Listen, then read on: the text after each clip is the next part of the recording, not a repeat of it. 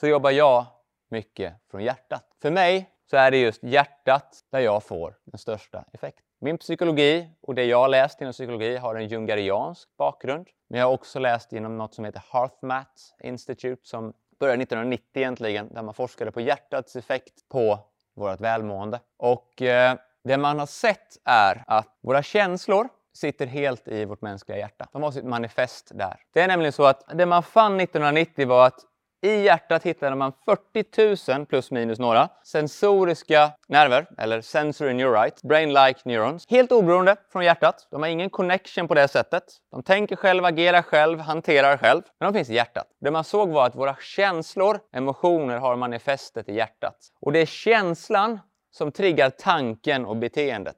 Och känslan är kopplad till vad jag har varit med om och min perception, hur jag ser världen. Så de flesta som går till en psykolog och får hjälp med sin hälsa jobbar från toppen och ner, vilket är tankar och processer. Men det är känslan som vi vill åt, för det är känslan som styr våra tankar och våra ageranden. Så för att göra det så måste vi jobba lite mer från hjärtat och upp. Och det hittar du då HearthMath när de studerar. Just nu studerar de eh, hjärtat på träden, hur mycket det interagerar med oss människor. Så de är ganska djupa i det de gör. Men deras forskning på mänskliga hjärtat är helt enastående. Det kallas för psy psykofysisk coachning. Och genom att jobba med hjärtat och att lära oss hantera och att ändra känslomässiga tillstånd genom medveten andning så ändrar vi också vår psykologiska och fysiologiska balans. Och det är en kanske av de verktyg som jag ser störst effekt på människor som jag möter i det vardagliga livet. För det är känslan av en panikattack som skapar panikattacken. Och den startar i hjärtat kopplat till vad jag tidigare har varit med om. Välkommen till Holistisk hälsa med PLC. Podden som förändrar Sveriges syn på hälsa med mig Robin Hallsten. Idag har vi en liten specialare till er kära lyssnare. Det, detta är faktiskt en föreläsning som Jonas Jonasson gjorde på Elitcenter tidigare i oktober under vår PLC-turné. Då vi var på både Primal Health i Halmstad och på Elitcenter i Malmö och hade en fysisk träff med våra medlemmar och eh, klienter och andra var också välkomna att vara med.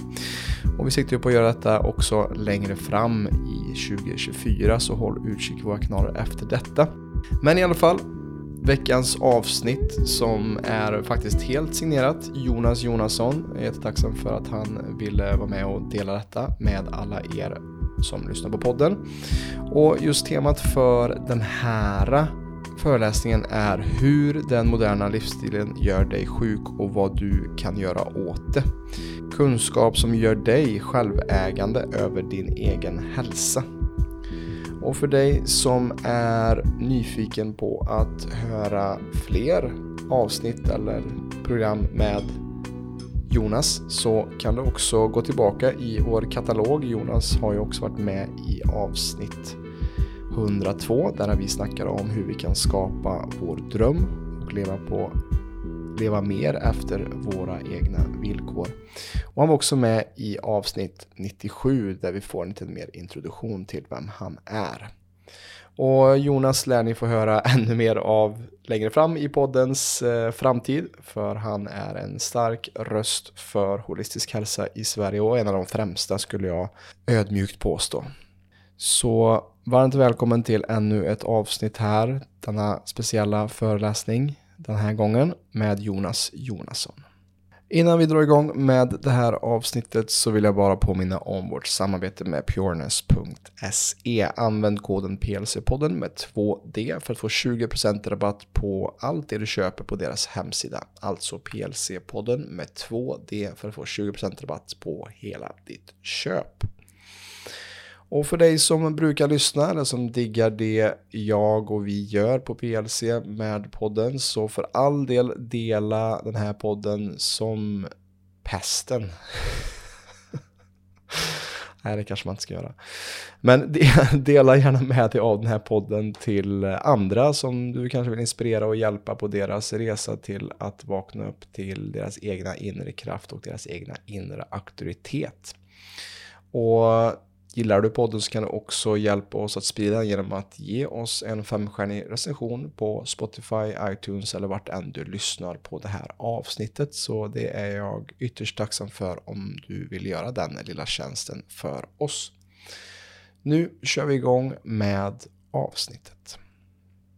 Jag tänker att vi kör igång och sen så när jag märker att för många huvuden börjar liksom nicka lite granna så eh, tar vi en liten paus och sen så kör vi på. Så vi delar upp det här liksom i två, två kortare, eller två halvlånga, säger jag istället då, eh, sessioner. Och eh, om nu alla har ätit enligt sina metabola behov så bör ni få energi av den maten ni ätit och bör då således inte känna att ni behöver slumra till. Eh, om det är så att ni känner att ni är på väg att slumra till så kan man överväga om jag åt eh, något som kanske inte helt gynnade mig och tog lite väl mycket energi av kroppen att tillhandahålla. Eller bryta ner. Det jag kommer att prata om idag ska förhoppningsvis knyta an lite grann till det som Viktor pratade om på förmiddagen. Jag kommer dyka lite djupare in i vissa delar. Jag kommer att dyka kanske lite mindre djupt in i andra delar. Men jag känner mig också ganska trygg i det för att vi har ju ett väldigt eh, starkt gemensamt holistiskt tänk. Så att vi är liksom på samma röda tråd. Både genom PLC och då vi på Elitcenter. Innan jag börjar prata så ska Amanda få ställa sig upp två sekunder. Eh, här är min fantastiska fru. Så ser ni henne, så ser hon ut. Eller hur? Underbar! Underbar på alla sätt och vis. Eh, vi pratade innan om att alla som är här idag har möjlighet till att pröva och träna hos oss under tio dagar och att man då också kan koppla på ett hälsovägledande samtal med någon av våra terapeuter och coacher. Är det någonting man vill göra så är det Amanda man hugger tag i, antingen i pausen eller när vi är klara med dagen. Så hjälper hon er igång med det. Okej? Okay?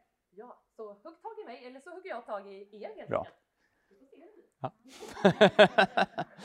Eh, lite kort om Elitcenter. Jag sa innan att Elitcenter är en fysisk holistisk anläggning och eh, kommer man från PLC-sidan så är ju det den digitala versionen och vi är den fysiska varianten av densamma.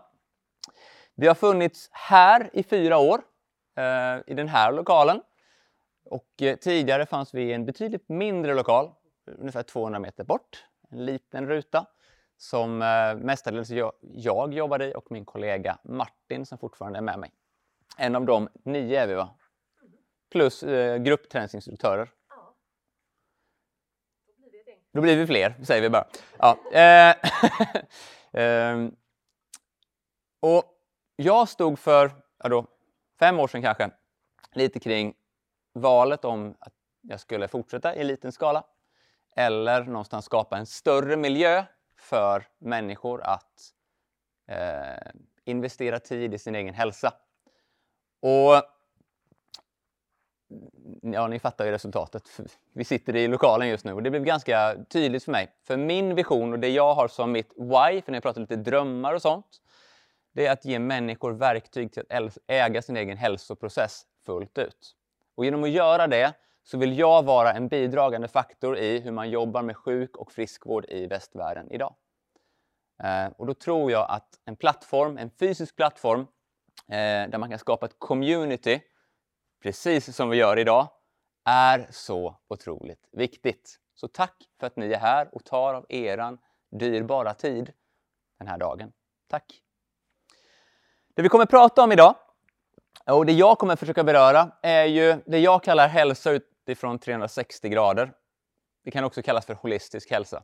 Men för någon människa så, så gnager det ordet lite granna och för annan talar det helt varmt i hjärtat. Jag gillar holistisk hälsa, det passar mig jättebra.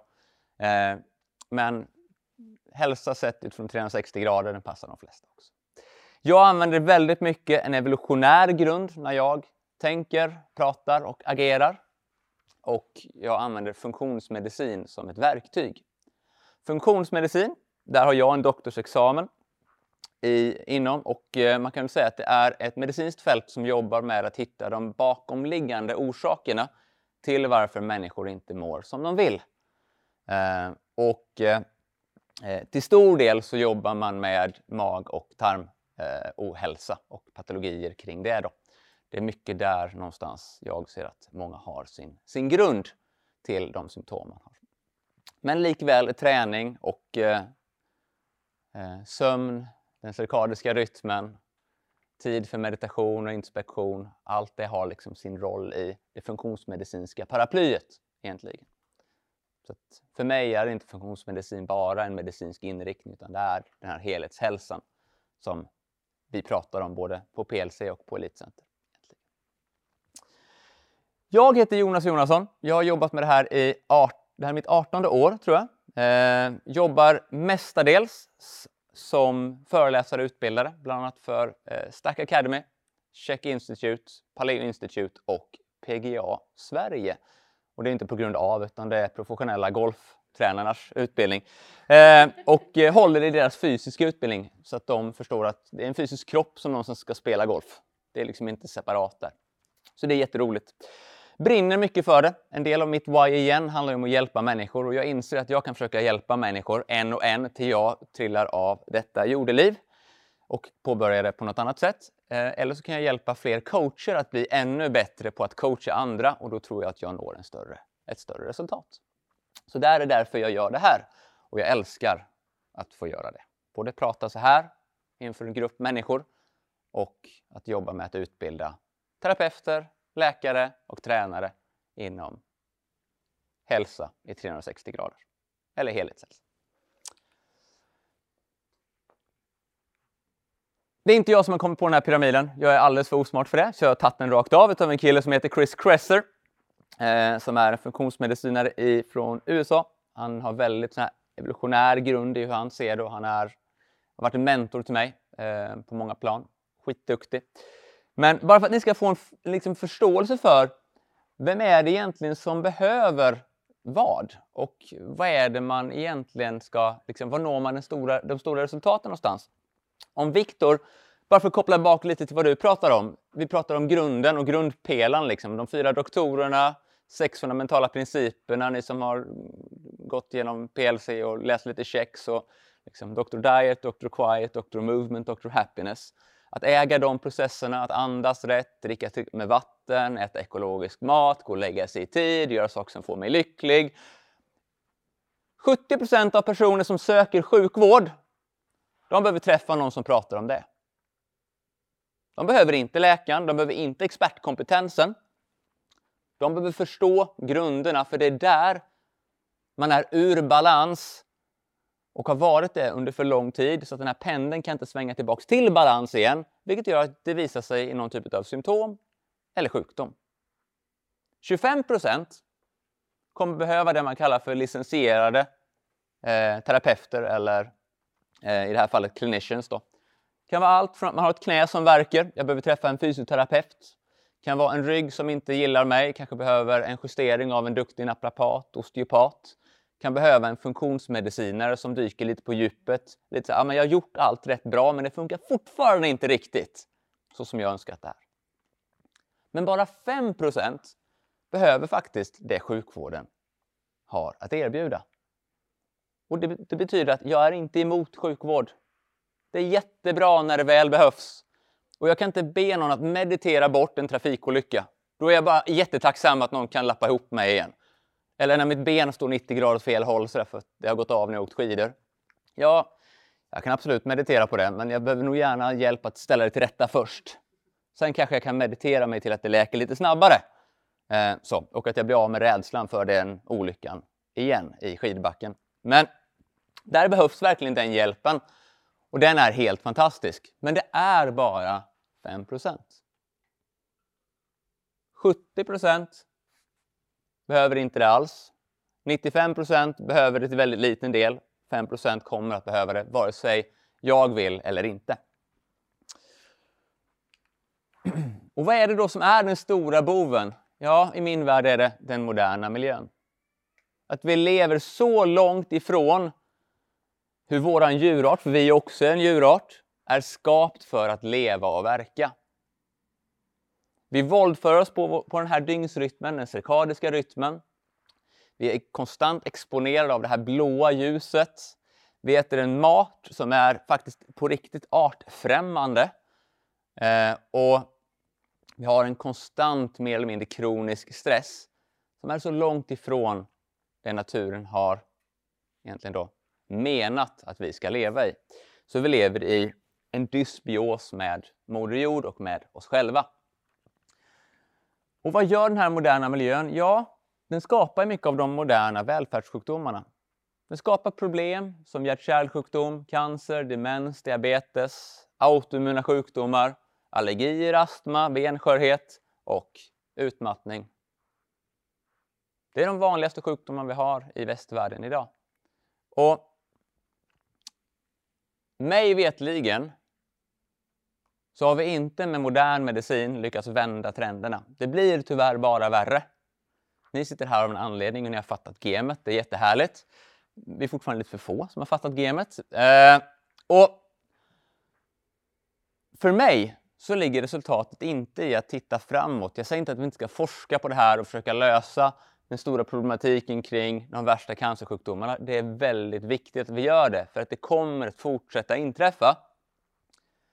Men det finns fortfarande folkslag, det finns fortfarande människor idag som lever mer i harmoni med natur och djurarten som inte har namn för de moderna sjukdomarna som vi idag har en epidemi av. Borde vi inte titta lite tillbaka i, i, i tiden för att eventuellt se vad är det vi gjorde då som gör att det, det funkade lite bättre än vad det gör idag?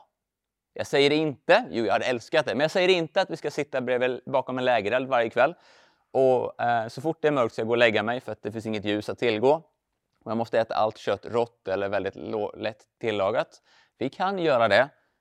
Men jag säger inte att vi ska ta bort blåskärmen, eh, Netflix-serien eh, och eh, liksom vårt artificiella ljus helt och hållet. Vi måste fortfarande kunna leva i den moderna världen.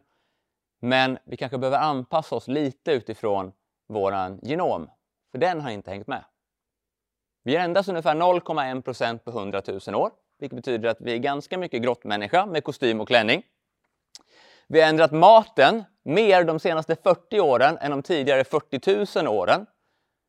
Vi har helt enkelt inte hängt med. Så vad ska vi skylla våra problem på då? Dålig genetik? Då ska alla göra så här. Snälla. Nej, säger ni bara. Bra. Så, härligt, tack. Eh, jag bara ser så ni är med. Så. I och med att vi har ändrat vår genom 0,1 procent på 100 000 år så verkar det inte vara genernas problem. Jag säger inte att det inte finns en viss eh, genetiskt anlag för olika sjukdomar, för den finns där. Men de är 3 procent eller mindre. De andra 97 procenten, de äger ni helt och hållet ansvar för själva. Vilket är lite jobbigt sådär, när man ser det på det viset. Men, men det är sanningen. För några år sedan var det 10. Nu är det nere någonstans 3. Modern forskning säger 1. Men jag håller fast vid 3. Jag är lite konservativ. Jag håller 3. Så. Och 3 kan vi faktiskt skylla på vår genetik.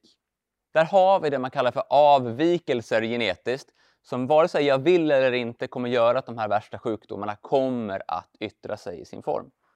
De andra kan jag ha en genetiskt arv med mig av det, men det är miljön jag utsätter mig för, det vill säga mitt liv som jag lever, vilken perception jag har utåt, som kommer att vara avgörande för huruvida den utvecklas och blir en sjukdom eller inte. Det är både lite skrämmande men det är också fantastiskt skönt, för vad säger det? Jag äger processen, inte min genetik. Genetik, idiot. Jag, intelligent, jag vann. Det det. Så när jag jobbar då, hur jobbar jag? Ja, de flesta kommer in med någon typ av symptom. Den här tjejen ser ut att ha lite så här halvont i huvudet. Det är någon typ av arbetsrelaterad problematik som känns jobbig. Kanske kommer in med migrän, eh, hjärndimma, uttröttad, utmattad, depression, ångest. Ganska vanliga arbetsrelaterade problem. Oftast har man någon typ av sjukdom som ligger bakom. En eller flera. De flesta har flera. Som beror på någon typ av det man kallar för patologi. Nu pratar vi liksom medicinskt språk. Men jag, jag är intresserad av vad är roten bakom det här. Vad är orsaken bakom att du kommer in till mig? Inom traditionell sjukvård så jobbar vi utifrån och in. Eller friskvård till viss del, eh, men sjukvård framför allt. Så kommer jag in med mitt onda knä så har man oftast brist på Voltaren. Så, ja. Har jag sura uppstötningar eller reflux så har jag brist på eh, syradämpande medicin. Har jag huvudvärk så har jag oftast brist på Ipren. Ni är med på grejen? Ja. Så. Jättebra sätt om man vill sälja mycket läkemedel. Helt underbart. Eh, men de här symptomen beror ju på någonting. Det är kroppens sätt att någonstans säga att det här funkar inte. Snälla lyssna på mig. Och bakom det här finns det då oftast några typer av sjukdomar eller olika patologier. Men det är för mig ganska oviktigt. Det är ju miljön jag utsätter mig för och miljön är inte bara det vi sitter i nu, det är vad jag stoppar i kakhålet, det är vattnet jag dricker, den luften jag andas eller hur jag andas, min livssyn, hur jag ser på livet överlag. Ser jag livet halvfullt eller halvtomt, i glaset? Hur jag rör på mig eller inte rör på mig. Hur jag sover eller inte sover. Vilka tankar jag har eller inte har. Alla de delarna är en del av miljön som kommer påverka min genetik. Det kallas på modernt språk för epigenetik, på genetiken. Och således för de stackarna som du har 3% som de kan skylla på, även spela över på genetiken. Men det är ju här borta jag vill jobba. För det är där jag får effekten. Här ute så försöker jag bara maskera problemet. Det betyder inte att inte jag också, om någon kommer in och har ont i knät, så säg att Amanda har kommit in till mig och jag har jobbat osteopatiskt på bänken, behandlat, eller min fantastiska kollega Niklas som är någonstans, eh, naprapaten, hade, det är klart att vi hade kollat på knät. Och man hade antagligen klappat lite fint på knät. Så. Bra, duktigt knä. Och sen hade man tittat på vad är det som gör att det inte funkar då? Så när de gillar att springa och varje gång de ställer sig på det här ett ben, för oftast när man springer så har man ett ben i golvet samtidigt. De flesta har det, jag har aldrig sett någon. Så här. Eh, det har jag gjort, men det kallas för groddans runt midsommarstången eller, eller julgranen. Men när, varje gång de tar det här löpsteget så kanske knät vill in mot mitten. Det kanske vacklar in mot sidan genom att de har en, antingen en svag fot som gör att man överpronerar eller har en inversion. Knät vill in mot mitten, höften kanske sticker ut i sidan. Så varje gång de tar ett löpsteg och de gillar att springa milen tre dagar i veckan så är det här som det ser ut. Ja, men då kan ju knät, jag kan, jag kan ju klappa på det hur mycket som helst eller smörja Voltaren-kräm. Men problemet var kanske dåliga foten eller den ostadiga höften. Och då är det där jag måste titta. Och hur vet man då det? Ja, vi kommer komma in på det lite senare, men det kallas för att vi screenar folk. Det betyder egentligen att vi tittar på hur funkar du som Homo sapiens, människa? Och vad är det som eventuellt inte funkar? Och baserat på det så skräddarsyr vi en träningsplan för att du ska komma till rätta med det. Och hur gör vi det sen över tid? Liksom? Men, så det är klart att jag kollar på knät, men det är oftast inte där problemet är. Nästan aldrig. Problemet var oftast där jag pekade, oftast där jag fått kompensera och det var svaga länken, men det var inte orsaken bakom. Så då måste man oftast backa bandet. Och inte där heller har jag tagit från någon, eller skapat själv, utan det är taget från en kille som heter Simon Sinek. Har någon hört hans TED-talk? Hi, how, what, why and what? Why, how and what menar jag, förlåt. Det är samma sak kring hälsa. De flesta som säljer saker jobbar från utsidan. Vi har världens bästa produkt, la la la la och sen så vill du köpa den längst in. Medan Apple och andra produkter som lyckas, de lyckas med sin marknadsföring rätt bra, de jobbar från insidan och ut. De skapar någon typ av kärnvärde som gör att jag brinner för, hjärtat i mig talar för att jag ska ha den produkten. I min värld tänker jag lite likadant. Det är ju det är från insidan jag måste jobba. Det är ju här jag vill komma åt klienten. Men ibland är det ju att jag får börja med symptomet och klappa lite för att de ska fatta och sen så jobbar man långsiktigt. Så det why, how and what to help. Det är så här jag tänker när jag möter er som människor framför mig.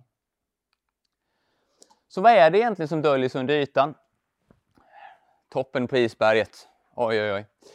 Ja, det här är de vanliga sjukdomarna. Det kan vara de här cancerogena sjukdomarna, diabetes, fibromyalgi, vilket är oftast en slasktratt för läkaren när de inte vet hur de ska sätta på en människa som har ont överallt och det vandrar från ett ställe till ett annat. Fibromyalgi. Så, så har vi blivit av. Allt måste ha en diagnos, för annars kan vi inte fortsätta. Hemskt att ha det symptomet, eller eh, så. Skitjobbigt. Men det beror ju på någonting. utmattning, demens, övervikt, eh, reuma, reumat, reumatism, you name it. Det går att göra den här listan jättestor. Men det vi vill titta på är ju det här.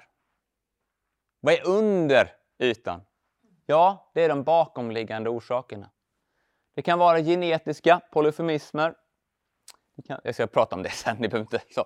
Vad är det? Näringsobalanser, toxinbelastning, det betyder att man äter eller andas in saker som inte är riktigt bra eller har smörjer saker på huden. Som, det råkar vara ett stort organ som tar emot mycket saker. Folk som använder smink, del av det. Immunologisk dysreglering, mag-tarmdysfunktion, mitokondriedysfunktion, hormonell obalans. Låter det som sånt som läkaren oftast berör när man kommer och söker för problem? Det är synd, tycker jag. Och det här tänker ni, herregud, hur ska jag, hur ska jag komma åt det här? Ja, delar av det här går att bryta ner till tre, till tre saker. Och där har jag försökt göra det så enkelt som möjligt. Så vad är de här, den här imaginära tigern eller vad är de här tre huvudsakerna, alltså stressorerna som vi har? För allt vi hade här är olika stressorer i kroppen, saker som inte lirar, som någonstans yttrar sig som ett symptom. Eller hur? Och för mig så är det enkelt. Det kan vara fysisk stress. Det kan vara biokemisk stress. Ni kan tänka fysiskt, kroppen, utsida mer, leder, muskler etc. Biokemisk, insidan, bio, liv, kemi, det som händer på insidan. Och psykologisk stress eller mental emotionell. Det är någonstans där det kokar ihop sig. Och alla de här tre, när alla de har många delar som för sig går, så är det oftast då bägaren rinner över. Och när bägaren rinner över, att jag inte längre kan komma tillbaks till balans, det är då jag får ont. Det är då jag får en sjukdom eller ett symptom. Alla med så långt? Ingen har börjat nicka än, så ni är inte trötta än så länge i alla fall. Utan ni nickar för att ni håller med. Bra, ja, skönt, tack. Det jag vill att vi ska prata om idag är det här. Vi vill komma till rötterna, godbitarna. Det inre barnet som man pratar om inom psykologin tycker jag är jätteroligt att jobba med. Um, för det är min huvudnisch. Det är egentligen funktionsmedicin och psykologin. Det är där jag tycker det är roligt att verka och det är där jag har min, min stora bakgrund. Liksom. Träning tycker jag är lite enkelt, men det, det, det, det är det inte. Men det, det får inte min eld. Att, eh, jag älskar att träna själv, men... Vad sa du? Nej, den glöder men brinner inte. Helt rätt. Det är en väldigt viktig pusselbit kring hälsan. Det är en jätteviktig pusselbit. Man gör det på rätt sätt. Eh, men funktionsmedicinen och psykologin tycker jag är superintressant. Sen påverkar vi psykologin genom att träna och vi påverkar också eh, eh, träningen är också en del av funktionsmedicinen så att det går inte riktigt att ta bort den. Men vi vill komma till roten i alla fall. Det är där vi vill jobba. Lyfta på det som är liksom i, i krukan och verkligen komma åt det här rotsystemet och förstå vad är det här under som inte lirar. Precis som en duktig florist hade tittat på. Jag kanske inte, kanske inte bör måla bladen gröna för att de börjar tappa färg. Eller hur Jessica? Utan du kanske tittar på, är det någon typ av näring som inte är tillräcklig? Får den med ljus eller för mycket ljus? Är krukan för liten för rotsystemet? Är jord, näringen i jorden för låg? Ja. Varför gör vi inte det på människor då? Vi, vi målar bladen istället. Så här, det blir nog bra. Så målar vi ett till. Så fortsätter vi. Eh, jobba mer som en florist som har löst problemet. Eh, Topp!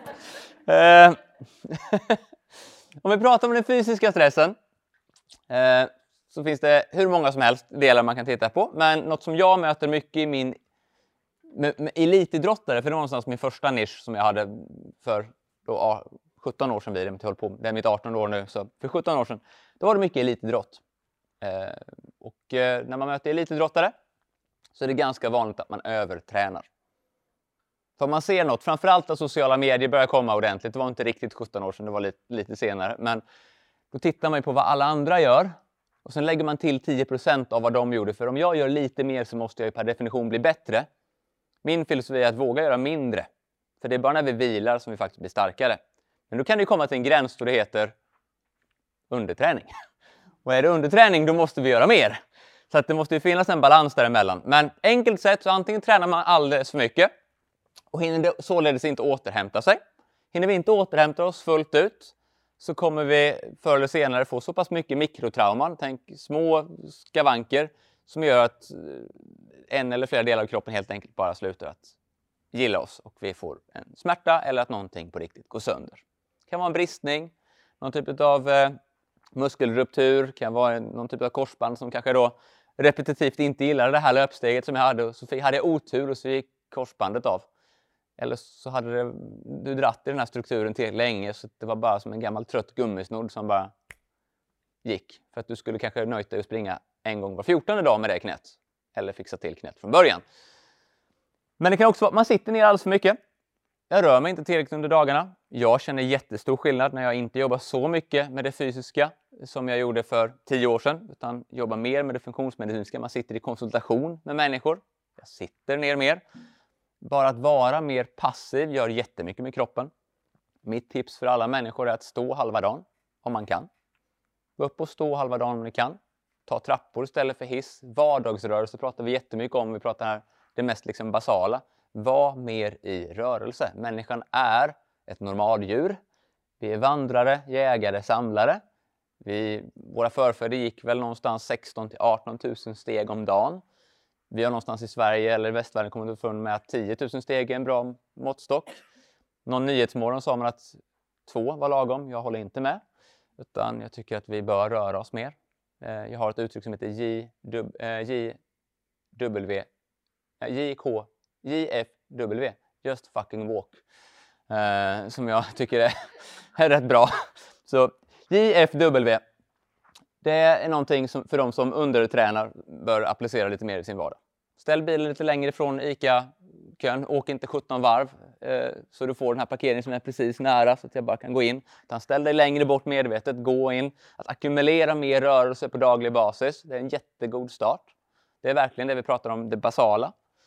För de som övertränar får en förståelse för varför de övertränar. Oftast är det att man flyr från någonting i sin tillvaro. Eh, om man inte är elitidrottare eller och man är elitidrottare. Att hjälpa dem att förstå att vi blir starkare när man tränar. Att träna då, eh, eller starkare när vi vilar och inte när vi tränar. Att således träna lite mindre. Eh, många gånger så har vi en fysisk stress i form av muskulära obalanser. Om vi nu pratar om hållningen och det posturala. Så så beror ju en bristande hållning eh, bland annat på en sån här. Har, har, ni sett en sån för? Telefon heter den. Så, så oftast så när man sitter med telefonen så gör man så. Är det någon som gör det? Om jag bara kunde få människor att göra så här istället. Uthållighet i armen i armflexion till att vara här, då hade jag varit överlycklig. Att bara lyfta den här jävla telefonen upp lite grann och sitta här och jobba. Jag har varit jätteglad. Att bara börja där. Men i sin tur så är det ju de här, de här dåliga eller avvikande hållningarna skapar ju då, eller beror ju då på muskulära obalanser där man har muskler. Eh, om man tar den klassiska kontorshållningen. Så muskler på kroppens framsida som är lite för korta och spända relativt till muskler på kroppens baksida som är lite för långa och svaga. Hur och vilka måste man ta reda på, därför gör vi en screening, det är så vi eh, gör det. Eh, så att man kan stretcha de musklerna specifikt som är lite korta och stela och stärka upp de musklerna som är lite långa och svaga så vi får en bättre balans. Och det kan ju både vara då mellan kroppens fram och baksida,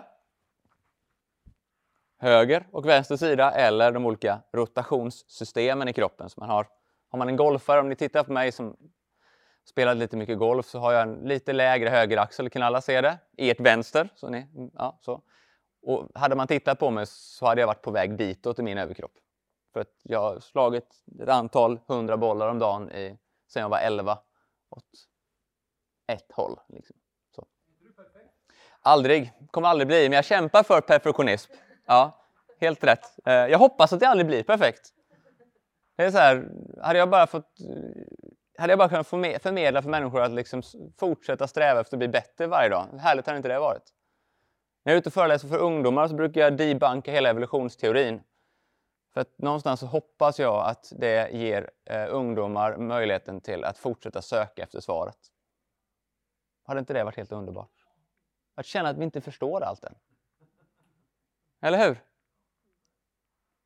Vi vet att vi har varit här i 300 000 år, men vi vet ingenting innan dess. Kopplingen från apan upp till Homo sapiens, den är helt, vi har aldrig hittat dem. Det är bara dotted lines, det är ingen, eller dotted line. Det är, ingen, det är liksom ingen koppling. Vi har aldrig hittat de fossila bevisen. Så vi vet att vi är 300 000 år gamla, men hur vi kom hit från det har vi ingen aning om. Jag säger inte att inte evolutionsteorin är där. Och jag säger inte att den, fin- att den inte finns bland andra djurarter.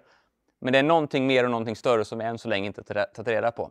Och vad hade det gett för, för hopp om vi hade berättat det i skolorna idag? Istället för att så här var det. Jag tror det hade väckt lite nyfikenhet hos någon i alla fall. Att kanske lösa det pusslet. Eh, tillbaks till kroppen.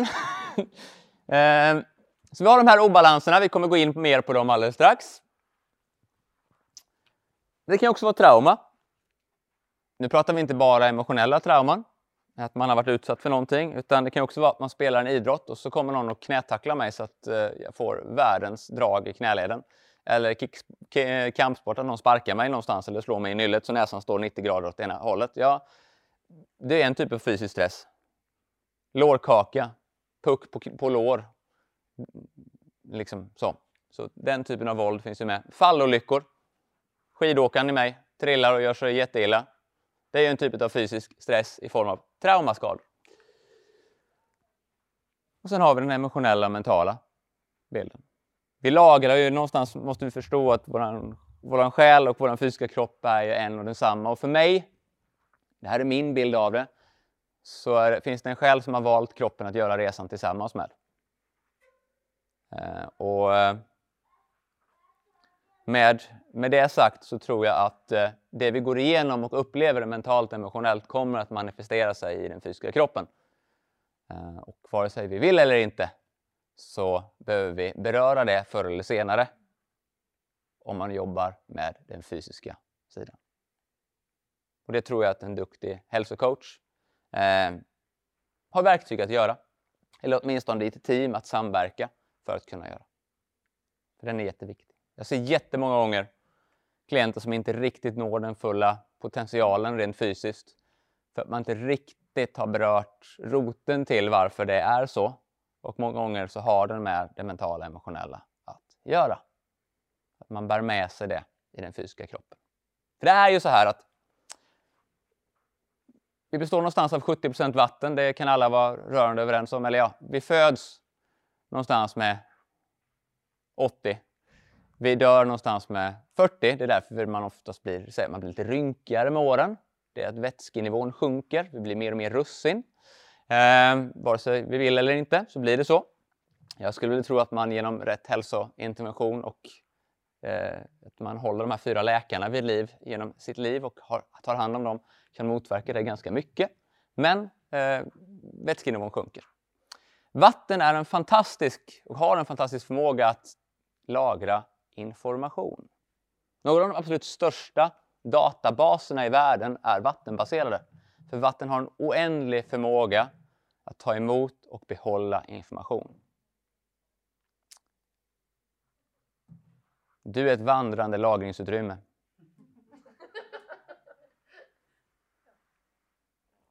Vilket betyder, och egentligen är det vårt, vårt fascia-system är det, för att vårt fascia, bindväven, den är per definition, är, man kan se lite det som ett, som ett spindelnät eller en den här nät, nätgrejen runt kasslen, så, runt våra muskler. Eh, men den är egentligen inte ett nät utan den är egentligen gjord av massa tuber som innehåller då till 95% vatten. Så fascia är till 95% vatten. Och många gånger då när man jobbar med människokroppen och inte får resultat när man stretchar en muskel så är det för att det är bindväven som inte riktigt ger med sig och det är bindväven i sin tur som håller våra känslor och trauman. För vatten var väldigt duktig på att hålla information. Så vi måste börja behandla fascian för att få resultat. Orkar ni lite tag till? Bra, ja, ni får hugga med annars.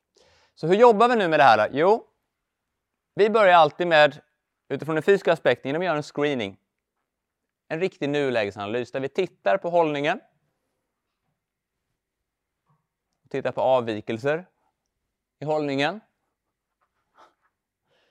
Vi kollar på rörligheten, alltså flexibiliteten ifrån fotled, knäled, höftled, ryggrad, axel, nacke. Så hur rörlig är jag att jobba med armen ovanför huvudet? Hur långt kan jag föra mitt ben? Det här är baksida lår som kommer ta emot där. Eh, och mäter allt det i grader. Och sen jämför vi det mot vad kravet är för den eventuella idrott man håller på med. Men oftast utifrån vad, vad kallar vi för normalvärdet för, för djurarten, alltså Homo sapiens. Var bör vi vara någonstans?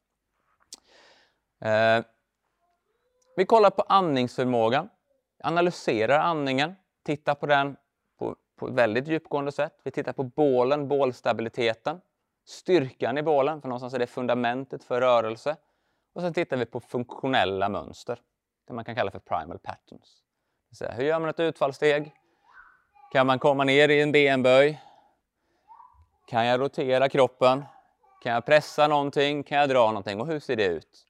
Baserat på de svaren så skräddarsyr vi upplägg utifrån varje människas nuläge och kopplar det till deras målsättning. Många gånger är det så när man har det här onda knät så är det ju en bål som inte funkade eller en höft som stack eller en fot som inte gillade dig. Eller kanske till och med en axel som inte riktigt funkade. Eller var det så bara att jag åt mat som inflammerade mina tarmar som gjorde att min, min, min bålmuskulatur inte riktigt kunde funka som den skulle? Och om inte den funkade för att jag åt saker som inflammerade den så kunde jag inte längre ankra fast höften. Så när jag stod på ett ben så stack den i sidled och lät knät falla in. Så var det egentligen kost jag började fixa till. Allt det tittar vi på under en screening. Och de här individuella programmen kan vara allt från ett par övningar som någon behöver ha med sig ut från naprapaten, osteopaten eller fysioterapeuten för att bara komma åt det akuta. För att sen gå tillbaka till det vanliga livet eller träna som vanligt igen. Men det kan också vara att man äger hela hälsoprocessen över ett år med en klient. Eller när man jobbar med elitidrottare, fyra år för det råkar vara så olympiader är uppbyggda. Så då kan det vara hela vägen dit. Det man oftast börjar med är det vi kallar för korrektiv funktionell träning. Vi korrigerar det vi fann i screeningen som inte var gott nog. Vi kan säga att vi täpper till era mänskliga luckor. Som rörligheten inte var tillräcklig för, för att komma ner i en benböj så fixar vi till det för att alla ska ju någonstans åtminstone sätta sig på en stol eller på dasset. Eh, så. Har ni tänkt på hur svårt det är att ta sig, i en bil, ta sig ur en bil någon gång? Nej, det har ni aldrig gjort. Nej, säg inte det. Det har ni inte. Ja, en Porsche är så. Men kolla här nu. Att ta sig in i en bil. Om man nu säger att jag ska gå in, jag ska köra bilen och vi är i Sverige, så jag ska gå in från vänster sida. Då ska jag ju helst sätta in höger fot först. Om man nu inte kör den där varianten. Man vrider sig och så sätter man sig och så skofar man in benen. Det kan man också göra. Men om man tar snabbvarianten. Då lyfter jag in höger ben. Så jag gör en enbensböj med rotation och sidoförflyttning. Hur många av er gör det i gymmet? Nej, just det. Eh, så det kan man behöva träna för. Eh, så alla behöver funktionell träning. Men korrektiv träning är ju att korrigera det vi hittade. Vi släpper på de här musklerna som var för spända. Vi stärker upp de som är för svaga så att vi får en bättre hållning. Det är där vi börjar. En bättre hållning är så viktig, inte bara för att det är essentiellt för att kunna andas på ett bra sätt. Men det är också så att det rent mekaniskt belastar kroppen mycket, mycket mindre. Om man har en vi leker med den här axeln, för ingen ser mitt ben här nere, för ni sitter ju ner. Liksom. Så vi tar axeln istället. Så om jag har en axel som är för långt fram i förhållande till vad den bör vara, det vill säga att jag har för spända muskler på kroppens framsida och så är jag lite för svag på kroppens baksida. För att leden, min axelled, ska må bra så behöver hela tiden tryckpunkten eller rotationscentrum vara central i ledhålan. Tänk hur ska ni komma ihåg det här nu? Vad make a sense? Tänk er alla kan se en delfin framför sig om jag ber er se en delfin, eller hur? Sänker ni nosen på en delfin. Och sen någon gång har man kanske varit på zoo, helst inte, men ni har varit på zoo. Så har ni en sån här delfin som är duktig på att balansera en boll på näsan. Har någon, kan ni se det framför er? För att, no, för att bollen inte ska trilla av nosen på delfinen så måste ju hela tiden mittpunkten på bollen balansmässigt vara mitt på nosen på sälen. Så sälen måste liksom följa med bollens rörelse. Alla kan se det framför sig. Om inte det sker så trillar ju bollen av. Mm. För en axel så är det lite likadant. Så när vi har den här obalansen, för att vi är lite tajta på kroppens framsida och svaga på kroppens baksida, så har per definition nosen tappat bollen. Och då har vi inte längre en central rotationspunkt i den leden, vilket gör att vi belastar strukturerna mycket, mycket mer. Och det är oftast det som gör att man får ökad liksom, artrosbildning, man får de här inflammationerna och inte riktigt presterar som man ska eller att kroppen inte riktigt mår som den vill. Så därför är det första vi tittar på är att normalisera hållningen så mycket som möjligt. Att ha lika mycket dragkraft i alla dess riktningar så att vi har en central rotationsrörelse. Det är super, superviktigt. Från det sen så kan man bygga hur långt som helst. Hur långt som helst. Det beror på vad vi vill göra. Det ser jätteolika ut om man vill ha som mål att leka med sina barnbarn och tycka att det ska vara kul att kunna krypa på alla fyra och busa och leka och hänga i träd och vad man nu vill göra där. Eller om man ska genomföra ett triathlon. Helt olika ytterligheter. Och då kommer ju träningsprocessen att se jätteolika ut i det. Vilka övningar vi väljer, hur ofta man tränar, vilken typ av träning man gör och hela resan då fram till det eventuella loppet eller att jag då ska leka med mina barnbarn. Liksom så. Ja Robin? Eller bara... Nej? Peace? Han såg inte dig? Taskigt. Jag tänkte att du hade en bra fråga. Det var inte synd. Nej. Är det någon annan som har en bra fråga än så länge? Ni får en dålig fråga också om ni vill. Det är helt okej. Okay. nej. Så korrektiv träning är att korrigera det vi hittar i screeningen egentligen. Och det är där vi börjar. Och här så har vi ett sidobollrull. Som Amanda, du är nog du är kund tror jag i den här bilden. Ja. Så vi rullar ut i sidled på bollen och på så vis så jobbar vi med hållningen och de här rotationsmusklerna för att någonstans balansera upp dem. Ibland räcker ju inte det. Ibland kan jag försöka stretcha någon till döddagar, men jag får inte riktigt effekten. Man behöver en väldigt duktig manuell terapeut som antingen går in och jobbar med den här bindväven som jag pratade om innan, den här 95-procentiga vattenvävnaden där vi lagrar alla våra frustrationer och trauman. Eller att bara justera upp den här ryggraden som inte riktigt ter sig som den ska. Det kanske har gått för länge med den här kontorshållningen. Och hur mycket jag än försöker stretcha det på kroppens framsida och mobilisera den där ryggen med hjälp av en foam så kommer det inte gå. Kanske behöver någon som har kunskap att lägga mig där och ge mig ett så kallat knak. För att liksom komma tre steg framåt istället för att behöva göra det här i ett år. Liksom, för att få en minimal effekt. Och då behöver man den här manuella kunskapen. Jag älskar att jag har den i mitt team och att få jobba med dem i team eh, där man har duktiga naprapater och osteopater som kan hjälpa våra klienter med det. För vi kommer att kunna ta tre steg framåt direkt istället för att ta ett steg i taget när man ser vissa, vissa problem som har suttit länge. Så när det finns smärtor, blockeringar, låsningar eller dysfunktioner som är större till sin procentuella grad, då är det nödvändigt att många söker en duktig terapeut som hjälper en att nå de resultaten. Precis likadant som 5% behövde akut sjukvård. Ni är med på den, det finns en plats för allt. Här kommer vi lägga lite mer energi och fokus, inte för att det andra var tråkigt. Nu har vi tagit träningen. Så, eh, vi tar en fem minuters paus. Eh, ni får lufta er lite. Sen ska vi gå in i det vi kallar för biokemisk stress. Då kan vi prata om kosten och terapeutiska upplägg när det jag gör, som vi kallar för fundamentet, inte har gett det fulla resultatet. Så ta fem minuter, lufta er, drick lite vatten, gå på toa, så kör vi igång med kost och näringsoptimering.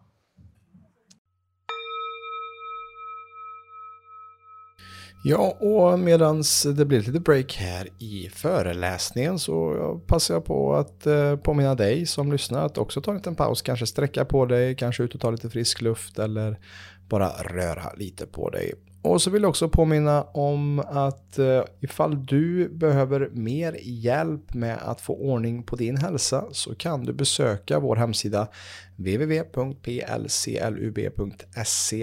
där kan du läsa mer om hur vi kan hjälpa dig att få kontroll över din hälsa och må bättre så att du kan skapa ett liv på dina egna villkor.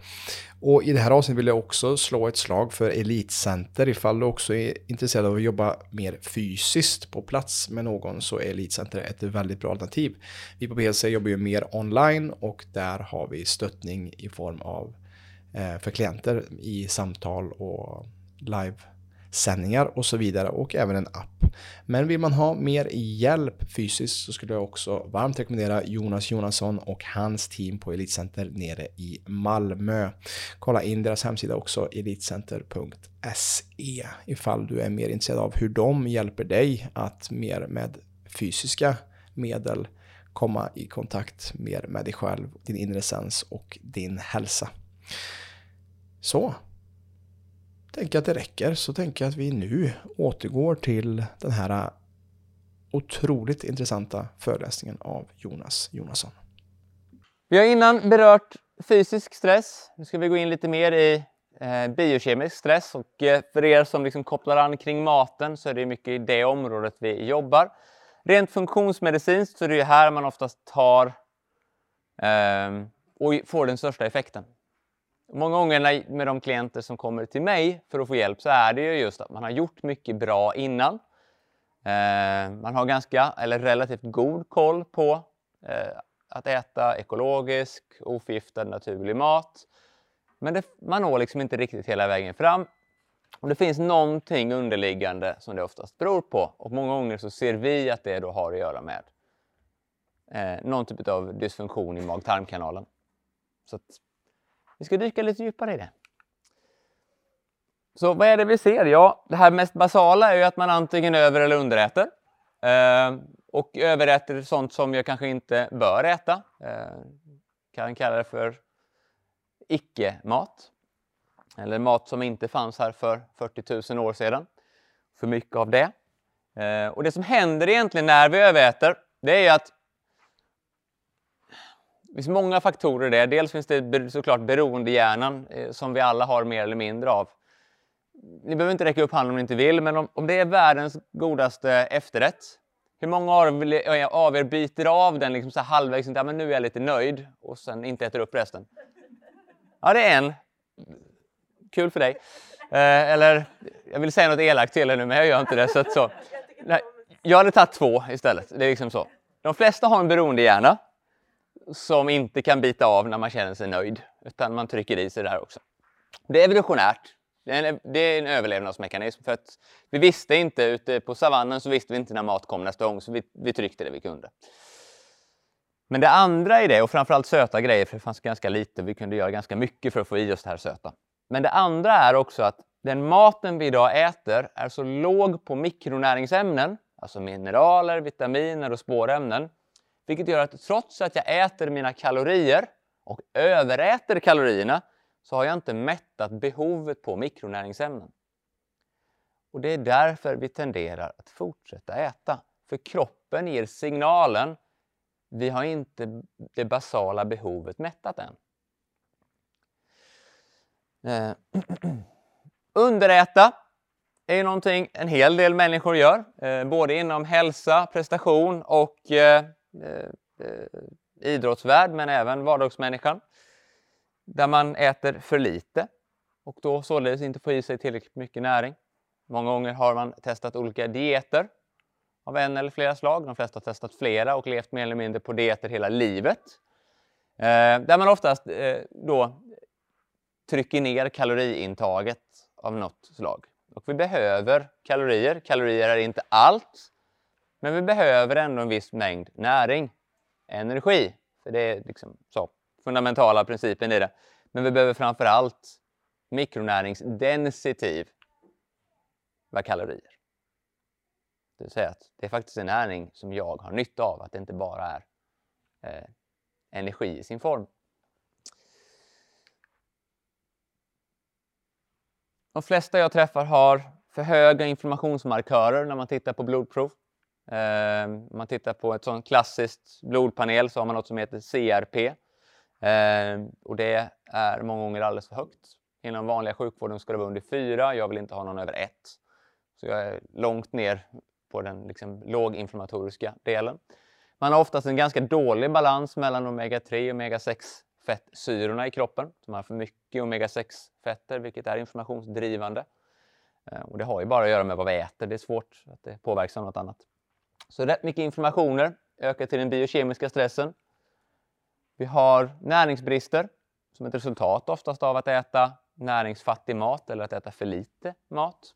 eller ha inflammationer som gör att jag inte kan ta upp den näringen som fanns i maten.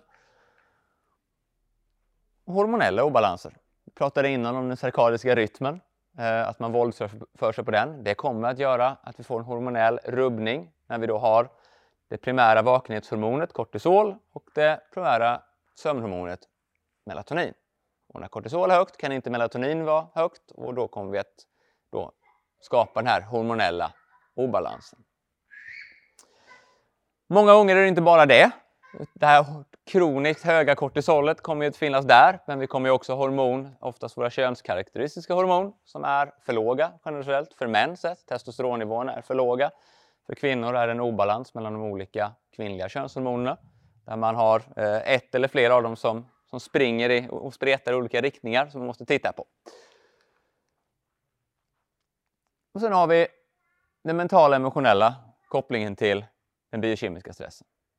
Det finns en bok som heter Varför zebror inte får magsår eller Why zebras don't get ulcers som är fantastisk koppling till hur våran kroniska stress, våran konstanta sympatiska drivna vardag eller stressorienterade vardag direkt kommer att nedreglera vårt, våra matsmältningssystem vilket gör att vi får många delar av de här magproblemen, inflammationerna, näringsbristerna som ett resultat av vår kroniska stress.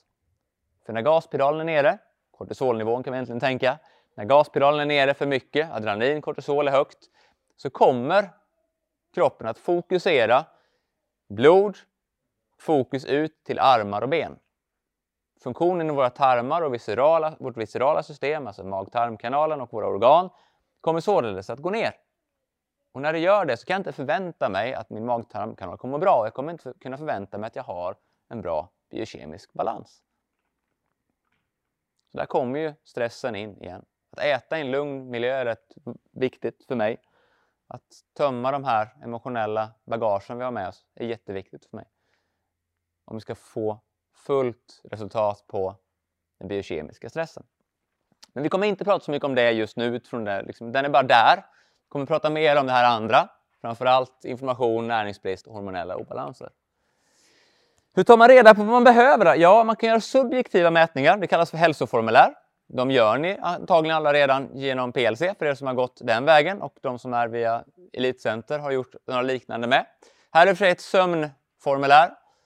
Får jag mina åtta timmars sömn? Lägger jag mig oftast innan 22.22? Har jag lätt att somna? Och så vidare. Subjektiva mätningar. Inom funktionsmedicinen så jobbar man ju oftast med mer objektiva mätningar. Det betyder att jag gör labbtester, blodprov, avföringsprov, utandningsluftsprov för att ta reda på vad är det egentligen rent kemiskt som inte lirar.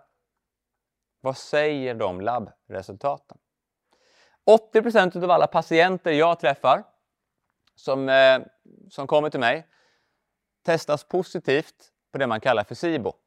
Och det är en bakteriell överväxt i tunntarmen. Tunntarmen ska vara ganska bakteri bakterieneutral. Eh, så SIBO betyder egentligen att bakterier från tjocktarmen har tagit sig genom det här lilla eh, valvet som, går, som försluter tjocktarm med tunntarm och börjat klättra upp. Eh, och när vi får för många då bakterier i vår tunntarm så ger det en rad olika symptom. Allt från migrän till vuxenakne, till IBS-bekymmer, till läckande tarm och autoimmunitet. Och 80% av alla patienter jag testar på testar positivt på just detta testet. De har för mycket bakterier i tunntarmen. När man rättar till det så rättar jättemånga andra roliga saker till sig. Jag kommer berätta lite vad man kan göra för att lösa det problemet också. Eh, Inom funktionsmedicinen så går man oftast utifrån principen ett test är inget test, många test är ett test. Så att man försöker inte förlita sig på bara en sak utan man vill titta lite mer på helheten. Man försöker oftast koppla då ett vanligt blodprov hos den vanliga sjukvården eller via Wear Labs där man tittar på blodfetter, blodsocker, både fasteblodsocker och långtidsblodsocker. De här klassiska eh, liksom värdemarkeringarna som man tittar på inom sjukvården. Sen är jag inte helt nöjd med värdena de tittar på i sjukvården. Det är en annan sak. Finns det något som heter normalt och något som heter optimalt? Normalt är att man, man testar 100 000 människor och sen tar man 20% i mitten och det kallar vi för normalt. Men på de människorna vi testar på idag så är det väldigt få som mår optimalt. Så därför kan vi inte riktigt förutse att det är det bästa. Så optimala värden är det vi tittar på. Utöver det så kanske man gör någon typ av då SIBO-test. Man kanske lämnar någon typ av avföringsprov eller övriga blodprov för att titta på eh, födoämnesintoleranser eller olika allergier eh, etc. Och det kopplar jag ju på vilka man ska göra kopplar jag ju baserat på formulär. För det är ju helt onödigt att göra massa tester som inte ger mig någonting. Det är ju en grej. Jag vill ju testa det jag vill ha reda på. Det jag kan misstänka är något som inte lirar. Så att mina hälsoformulär ligger till grund till mina labbtester. Ja, Kan intoleranser eh, förbättras för eh, tarmen läker? absolut. Och hur långt spann ungefär? Eh, oh, hur långt är ett snöre tänkte jag säga, den är svår. Men allt från 30 dagar till 6 månader. Så. Allt från 30 dagar till 6 månader. Men det går, många människor som läker ut tarmen tål mycket, mycket mer födoämnen. Så är det. Eh, sen kanske man inte tål det varje dag och till vilken, eh, till vilken eh, mängd som helst. Men man, man kan tåla långt fler eh, olika mat eh, och råvaror när man läker tarmen. Absolut. Så de objektiva mätningarna kopplat med de subjektiva mätningarna ger mig någon typ av nulägesanalys. Och därifrån sen vill man ge någon typ av eh, åtgärdsprotokoll egentligen för att komma till rätta med de tillkortakommanden som man har. Eh, och där finns det massa olika grejer att titta på. Och många gånger så baserar jag alla mina råd på olika kosthållningar. Det är där jag börjar. Om man nu liksom tänker, istället för att tänka läkemedel. Jag kan fortfarande rekommendera antibiotika. Det kan jag göra. Jag kan för vissa åkommor att faktiskt önska att de tar en antibiotika.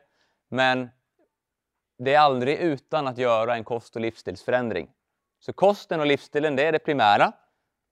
Har man det basala, man, man lever de här fyra doktorerna åtminstone till 80 procent. Jag lägger mig i tid, jag har ganska bra livsbalans. Jag äter ekologiskt mat. Jag dricker till med vatten, jag rör på mig eh, liksom, min dagliga dos. Då kan man addera olika terapeutiska kosthållningar. Och som ni ser här så är det än så länge ingen som är vegansk eller vegetarisk. Och rent vetenskapligt så verkar det vara så att när man ska läka ut olika patologier i mag-tarmkanalen så är inte en vegansk eller eh, växtbaserad kosthållning optimal. För det är en skillnad mellan djur och växter. Och det är att djuret, om inte det vill bli uppätet, vad gör det? Det springer. Vad gör sparrisen? För ingen vill bli uppäten, det kan jag lova er. Så, bara food for thought. Sparrisen, likt alla andra vegetabilier, skapar kemiska försvarsmekanismer, många gånger kallas det för antinutrienter, som då ska reta personen som intar det, eller djuret som förtär det, på ett sätt som får den att förstå att ät inte mig igen. Antinutrienterna har en väldigt tarmslemhinnsretande process och kommer således oftast då reta det vi vill läka snarare än att läka det. Med det sagt säger jag inte att man inte ska äta vegetabilier. Vi är blandätare. Vi ska äta både från växt och djurriket. Men när det kommer till terapeutiska åtgärdsprotokoll så är det sällan någon gång jag rekommenderar en hög konsumtion av vegetabilier. Av den anledningen. Så vad använder jag mestadels mig av då? Jo, jag använder mig av de här olika Ja, en är luftarian, det kallas för fasta, då äter man inte ett skit. Men utav de andra så är det ju olika typer av animaliebaserade kosthållningar. Vegetabilierna är med i vissa av dem, någon gång mer, någon gång mindre. Och de används ju då till olika saker. Har man personer som är då typ 2-diabetiker eller har högt blodsocker, svårt med blodsockerregleringen, har de här så kallade metabola syndromen, det vill säga lite hjärt-kärlsjukdom, eh, övervikt eh, och eh, man kallar det för eh, de här liksom prediabetiska symptomen. Då använder jag ofta en ketogen kost. Det är livsfarligt att säga i en läkarkår om man sitter framför dem och utbildar att man ska äta mer fett om man har problem med hjärt-kärlsjukdom. Men så är fallet och vetenskap verkar bekräfta det. Eh, Men det gäller att äta rätt typ av fetter. En ketogen kost är väldigt låg på vegetabilier, den är väldigt hög på animaliska fettkällor och relativt låg på animaliska proteiner. Varför då? Ja, det visar sig också att proteinet triggar insulinreaktionen.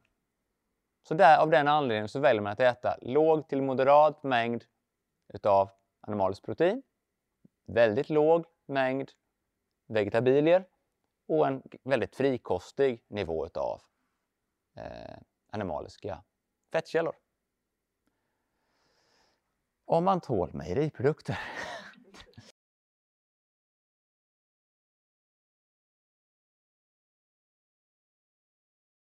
Har man autoimmuna sjukdomar så är det oftast det man kallar för ett autoimmunt paleoprotokoll man använder. Eh, och då väljer man att ta bort olika vegetabilier och animalier som verkar trigga immunförsvaret negativt. Ett autoimmunt paleoprotokoll tar bland annat bort från animalieriket ägg. Den tar bort de flesta nötter. Tar bort en hel del eh, vegetabilier, men inte alla. Eh, men är ganska frikostig på övriga animalier. Liksom. Man tänker kyckling, lamm, nöt och vilt och fisk. Eh, men är lite striktare än det man kallar för vanlig paleokost eh, och funkar väldigt, väldigt bra med människor med autoimmuna sjukdomar. Alltså Hashimotos, eh, reumatiska sjukdomar, psoriasis, eh, you name it. Eh, diabetes också, för det kopplat till en, kopplas idag som en autoimmun sjukdom. Eh, även celiaki ligger idag som en autoimmun sjukdom. Så underförstått förstår ni också att det inte innehåller jättemycket spannmål en autoimmun paleo. Så, så tänk paleo på steroider, då har ni liksom autoimmunprotokoll. Så ett strikt form av paleo. Eh, karnivor kost, vilket betyder en väldigt animaliebaserad kost, helt uteslutande vegetabilier. Funkar väldigt bra för de som har SIBO. Supereffektivt, för det är nämligen så att bakterier, de äter socker. Och alla vegetabilier blir till socker. Problemet med det är, och nu är majoritet här inne kvinnor, vår kost funkar inte på kvinnor. Min erfarenhet, jag säger inte att det alltid är så. Det betyder inte att det är för alla, men utav de jag oftast träffar så funkar det inte karnivorkost. För att bryta ner så mycket, eh, så mycket animaliskt protein som man behöver ha för att tillgodose sig sin, ja men, sitt basala behov av energi funkar inte. Magen brukar säga stopp. De får symptom som är värre utav det. Då brukar jag addera något som heter elemental diet istället, eller en elemental diet. Som är ett, mycket kortare än en karnivorkost. Karnivorkost brukar man få hålla på med från 6 upp till 8 veckor för att svälta ut de här bakterierna i tunntarmen. En elemental kost är en helt pulverbaserad kost som är ganska den är helt nedbruten då, vilket betyder att det tas upp väldigt tidigt upp i tunntarmen. Så oftast innan man har bakterierna. Så att du dricker flytande föda i 14 dagar. Eh, och du går och småsippar på det hela dagen. Liksom så. Det är psykiskt jobbigt för att du tar bort alla sociala sittningar som är väldigt viktigt för oss som, som djurart. Men funkar extremt bra på människor som vill få ordning på sin IBS, IBD, läka inflammation i tarmen och ta bort den bakteriella överväxten i tarmen. Så en e-, e-, elemental, diet, jag använder en eh, blandning från Dr. Rushu, R-U-S-C-I-O. Hans blandning är väldigt eh, bra. Det finns från Nestlé också, men ni vet också vad Nestlé jobbar med, så det brukar vara mycket dåliga grejer i det. Så att en elemental diet kan man hitta från alla olika källor, men Dr. Ruscio är den jag använder och fått jättefina resultat på. Där jag ser att 80% av resultatet i SIBO när man testar om 14 dagar senare är helt neutraliserat. Och den effekten får man inte på karnivorkost och du får inte den på en örtmedicinsk kost heller. Så att eh, jag går mer och mer åt elementär diet för de som har SIBO eller IBS. Låg FODMAP betyder egentligen att man undviker vissa födoämnen funkar väldigt bra för IBS. Den används ofta på IBS för de som inte vill äta flytande föda och de lever i, de lever i låg FODMAPs-facket resten av sitt liv och tycker att livet är helt fantastiskt. Så för klienter med IBS som inte riktigt har fått rätt på det genom att äta Paleo är ju ingen specifik kostriktning vad det gäller hur mycket proteiner, fetter och kolhydrater du äter, utan det är bara ren mat som fanns för 40 000 år sedan, punkt. Det är det vi lär oss, det är basen, det är liksom grundpaletten. Att ta bort då det man kallar för FODMAPs, som är vissa födoämnen som är delvis fermenterbara eh, och eh, eh reagerar olika med kroppens då försvarsmekanismer, gör underverk för dem i IBS. Ganska lätt att ta till. Du undviker vissa födoämnen. Det funkar superfint för många människor. Sen har vi en sån här klur igen. Och det är låghistaminkost. Eh, hur många av er behöver ta antihistaminer under sommaren för olika allergier? Björk, pollen, gräspollen. Ja, härligt. Testa låghistaminkost så blir ni av med det. För jag blir som en knockad säl när jag tar antihistamin. Någon mer som känner sig så? Man går som i en dvala. Eh, om man söker på låghistaminkost så hjälper det från huvudvärk, migränliknande symptom, IBS, hudutslag. Listan är så jättelång. Men för er som har testat allt, kanske har kört ketogenkost, kanske testat lite carnivore, kört lite låg FODMAP, ingenting av det har riktigt funkat. Testa en låghistaminkost.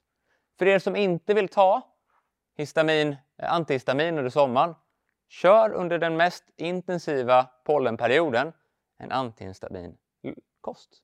Låg histaminkost. Funkar superbra. Och sen har vi ett jätteverktyg som jag använder superofta som används både inom det religiösa och inom det terapeutiska och det är fastan. Fastan för mig är ju så elementär och så viktig för läkning. För det enda tillfället då tarmen faktiskt kan ges möjlighet att läka är när den inte behöver jobba. Så om jag konstant för in saker i det här hålet som är nedanför näsan kommer den aldrig ges möjlighet till att läka. Då kvittar det hur bra den maten ni äter är. Det kommer inte att ta er hela vägen ändå. Behöver man fasta flera dygn? Nej. I mina protokoll som jag har skapat idag så är ofta starten en tvådygnsfasta eh, på ben, med benbuljong. Så att jag använder näringen från en bra benbuljong som man gör själv. Och sen så sippar man på den lite under dagen för att bara få i sig någonting. Och buljongen har väldigt läkande effekt för mag-tarmkanalen. Men det är fasta, inte utifrån energi, för det ger mig ändå lite energi och näring, men utifrån att tarmen behöver jobba. En form av fasta och det är därför den ens funkar för så många med IBS, IBD och sådär. Och läka tarmen, det är ju en elementär diet. För du har ju det i flytande form, så tarmen behöver ju per definition inte jobba även att jag får i mig näring. Men fastan är väldigt bra. Den går att göra på olika sätt. Du kan jobba med sån här periodisk fasta, vilket är en klassisk 16-8. Det rekommenderar att de flesta människor gör jämt. Eh, kvinnor lite mer försiktiga än män med det. Eh, men det brukar funka bra för de flesta. Sen har man dygnsfasta, vilket är att man äter inte mellan middag till middag till exempel. Om man följer Jonas Kolting så har han sin måndagsfasta, så från söndag kväll till måndag kväll så käkar inte han. Funkar bra för honom. Och sen har man det man kallar för en terapeutisk fasta. Oftast pratar man någonstans mellan 2 till 10 dagar. Terapeutiskt. Och terapeutisk fasta är också superbra för att ta bort SIBO. brukar man rekommendera 7 till 10 dagar. Det är rätt få människor som väljer att vattenfasta i 7 till 10 dagar frivilligt. Så den rekommenderar jag bara den som är riktigt driven i att göra det. Och har en god grundhälsa. För det tär och du måste ha kontakt med din coach hela vägen. För Det kan hända ganska mycket. där. Men kortare fastor, alltså periodisk fasta och dygnsfasta, gör enormt stora effekter på kroppen. Och nu tar jag några för er och jag läser till för annars kommer jag glömma. Okay? Så cellulärt, det vill säga alla våra 50 triljoner celler i kroppen som aldrig blir mer än ett år gamla, någon av dem. Vi minskar inflammationer cellulärt. Vi minskar den oxidativa stressen. Vi, vi minskar vårt åldrande. Mm. Vi, vi ökar det man kallar för den cellulära försvarsmekanismen. Det kallas för autofagi på det språket, vilket betyder att cellöverlevnad är bättre och cellförsvarsmekanismen ökar, vilket är positivt för välmående och vitalitet, hälsooptimering. Hormonella effekter? Ja, det är klart att ger jag inte kroppen socker så behöver jag ju inte utsöndra insulin, så insulinet kommer ju då att normaliseras eller att vara lågt. Eh, IGF-1, alltså insulin growth hormone factor 1, sjunker. Det är bra. Den ska man hålla låg för personer som har eventuella tumörsjukdomar. Den ska vara jättelåg, därför är fastan ett väldigt bra verktyg för de som har eh, cancer. Leptiner sjunker. Adrenalin och kortisol går upp, för fasta för kroppen är stressande. Det måste man veta. Så för er som har hög stress, röda nivåer i allting, ni ska inte fasta. För det ökar kortisol och. Man måste vara till synes hyfsat välmående. Och våra tillväxthormoner, det vill säga våra anabola hormoner, ökar på ett bra sätt. Det betyder egentligen att insulintillväxthormon, det är också ett tillväxthormon, den sjunker. Den är kopplad väldigt mycket till, till tumörsjukdomar. Den vill vi ha låg, gärna helst alltid. Men tillväxthormon, alltså anabola hormoner, den går upp. Så vill man öka sin, sin fitnessnivå, öka på muskelmassa, så är att fasta fördelaktigt. Metabola effekter, så känsligheten för insulin stiger, blodsocker sjunker, fettförbränningen ökar, det gillar man oftast. Eh, våra ketoner, alltså eh, fettkopplade energier ökar, blodtrycket sjunker och vikten minskar. Tänker man, varför fastar vi inte mer? Ja, att äta var tredje timme skulle jag säga är det sämsta påhittet som någon någonsin rekommenderat folk. Eller håll blodsockret jämnt. Nej, håll blodsockret lågt. Ja, om man inte har typ 1-diabetes då, för då har, vi, då har vi en annan grej. Det finns lite annorlunda effekter i det. Men för de flesta andra, så, ja. Dessa delarna här, är det bara för fasta? Det här är bara kopplat till fasta. Vi har bara kopplat till fasta. Och nu pratar vi 16-8 fasta eller mer då. Liksom så. Vad tänker du om personer som blir väldigt yra och mår väldigt dåligt? Mm. För det har ju jag med om och mina vänner också. Mm. Att man inte kan arbeta, ingenting. För att Nej. man tvingas börja äta igen. Mm. På att svimma. Mm. Vad, Eh, finns, finns jättemånga faktorer i det. Jag ska försöka ta de vanligaste. Ja, förlåt. Yrsel, illamående är kopplat till fasta. Yrsel... Ja, men för att man, det, det blir inte funktionellt helt enkelt i vardagen. För mig så har det två, det är två faktorer i det. En kan vara att man har eh, lite låga salt och mineralbalanser, så man skulle behöva addera lite elektrolyter. Det kan hjälpa väldigt mycket för de som gör det. Den andra är att man har i naturen en ganska hög eh, Eh, Man är sockerdriven i sitt energisystem och hur kroppen använder de olika energierna. Vilket gör att när man då fastar så tappar man ju den förmågan ganska mycket. Och innan då kroppen är inne och lär sig använda då fett som energi, för det är skillnad, vi har ungefär 4000 kalorier lagrat eh, socker i kroppen i form av glykogen och glukos. Eh, Medan vi har 40 000 kalorier fett på normal, i form av energi, i form av fett på en normal människa. Så att vi kan ju gå långt mycket längre. Det är ju överlevnadsmekanismen i oss som är stark där. Va? Eh, och innan man då lär kroppen att förvandla fett genom ketogena processer till energi så kan man få den här. Så, så, att, eh, så jag säger öka på elektrolyterna och våga stå på dig så lär sig kroppen använda energi på ett annat sätt. Eh, bland annat så säljs det genom, du har en fin, fin grej på din logga där Viktor. Pureness. Eh, så de har färdiga sådana blandningar man blandar vatten. Nej. Nej. Eh, och de flesta märken har olika, det är olika salt, du, du återställer saltbalanserna egentligen i kroppen. Väldigt högt på sodium bland annat ska det vara, vilket jag tycker är, det är ändå de här man ser blir, gör att man får den här yrsel och nästan lite illamående kräkeffekt. Ja. Eh, låt mig komma tillbaka till den vi hinner. Eh, men den vanligaste bristen som jag ser är ju nästan, vi kommer gå in på det snart, men det är obalans omega-3 och omega-6, låga D-vitaminbrister, låga magnesiumbrister. De har uteslutande alla klienter jag testar. Så, vi ska prata om det alldeles strax. Det finns ju vissa hälsoutmaningar med att fasta då, och här har vi delvis dem. Trött, yrsel, illamående, ett obehag helt enkelt. Eh, för vissa så sjunker faktiskt ämnesomsättningen. Det är ju de här klassiska, när man har varit för mycket i en kalorirestriktion, levt för mycket i dieter, då kan ju kroppen uppleva det som svält. När kroppen upplever svält negativt så betyder det att vi sparar. Så då sänker man eh, ämnesomsättningen. De flesta upplever ju hunger och det kan vara väldigt plågande för många människor. Eh, kortisolnivåerna då för människor som är stressade stiger ju. Så mm, stress och mer stress på det är kanske inte alltid fördelaktigt. Och eh, för de som har osunda tankar kring mat så bör ju det undvikas.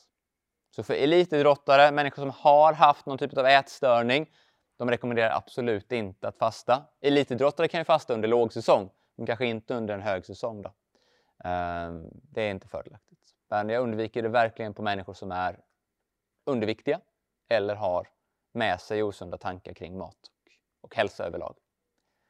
Det, det gör det inte bättre. Då är det bättre att ha ett tre mål om dagen och ha, dem, ha det sunt liksom, som ett, ett regim att följa, helt enkelt. Så alla ska inte fasta. Om vi pratar näringsoptimering då. Där har vi ju då kopplat till de här tre vanligaste. Det första är att äta näringstät kost och tittar man på modern forskning så råkar det vara så att de mest näringsintensiva maten vi kan äta är lever, njure, hjärta, små fiskar med ben, mörka bladgrönsaker, eh, skaldjur. Någonstans halvvägs ner kommer normala köttstycken, typ kyckling, eh, nötfärs, eh, nötkött, entrecote, de här kommer där. Och absolut längst ner och inte ens mätbart kommer spannmål. Så för att få i sig en tredjedel av ditt dagliga intag av vitamin A, D och B-vitaminerna behöver du äta 7 kalorier lever från ekologiskt nötdjur. 7 kalorier, det är 11 gram. Du kan räkna med det i ett kuvert ungefär. Så, så bara, det är väldigt lite.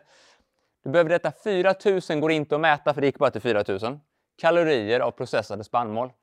Det gick inte att mäta. Du får alltså inte i dig det. Tror du det är konstigt att vi överäter? Om vi baserar vår mat på icke-mat. Och vi lever i en värld idag där det är filén före, det är lite fetare, det är absolut inte inälvsmat, det är vi livrädda för. Men börja då ta inälvskapslar istället, det finns ju frystorkat. Där man kan då ta någon typ av eh, eh, inälvsmatsmix, liksom, frystorkat, där du får i dig de här väldigt viktiga näringsämnena. Så det är det första jag brukar jobba med när vi pratar om näringsoptimering. Ät mer näringstät kost. Sen kan man använda kosttillskott på generell basis och då rekommenderar jag omega-3 i form av torskleverolja. Oprocessad, kall, kallextraherad. De som funkar bäst i Sverige är Rositas i det här fallet. Eh, vilket vi inte ens säljer här heller, tyvärr. eh, under vintern räcker inte den D-vitamin som finns med i torskleveroljan. Då behöver man addera på någon typ av D-vitamin, gärna ihop med K, D och K-vitaminkomplex och magnesium. Det ser jag att alla när jag testar på, på, på jag tittar inte på blodprov för det, blodet regleras sist, liksom det är oftast i balans. Så har man brist på det i blodet då har man gravbrist cellulärt. Så man tittar på organiska syror, så urin oftast. Man tittar på urinprover på det. Eh, och de har alla för lågt av. Sen kan man titta på hälsomätningar och det bör alla människor göra på individbasis. Det här rekommenderar jag alla människor att göra.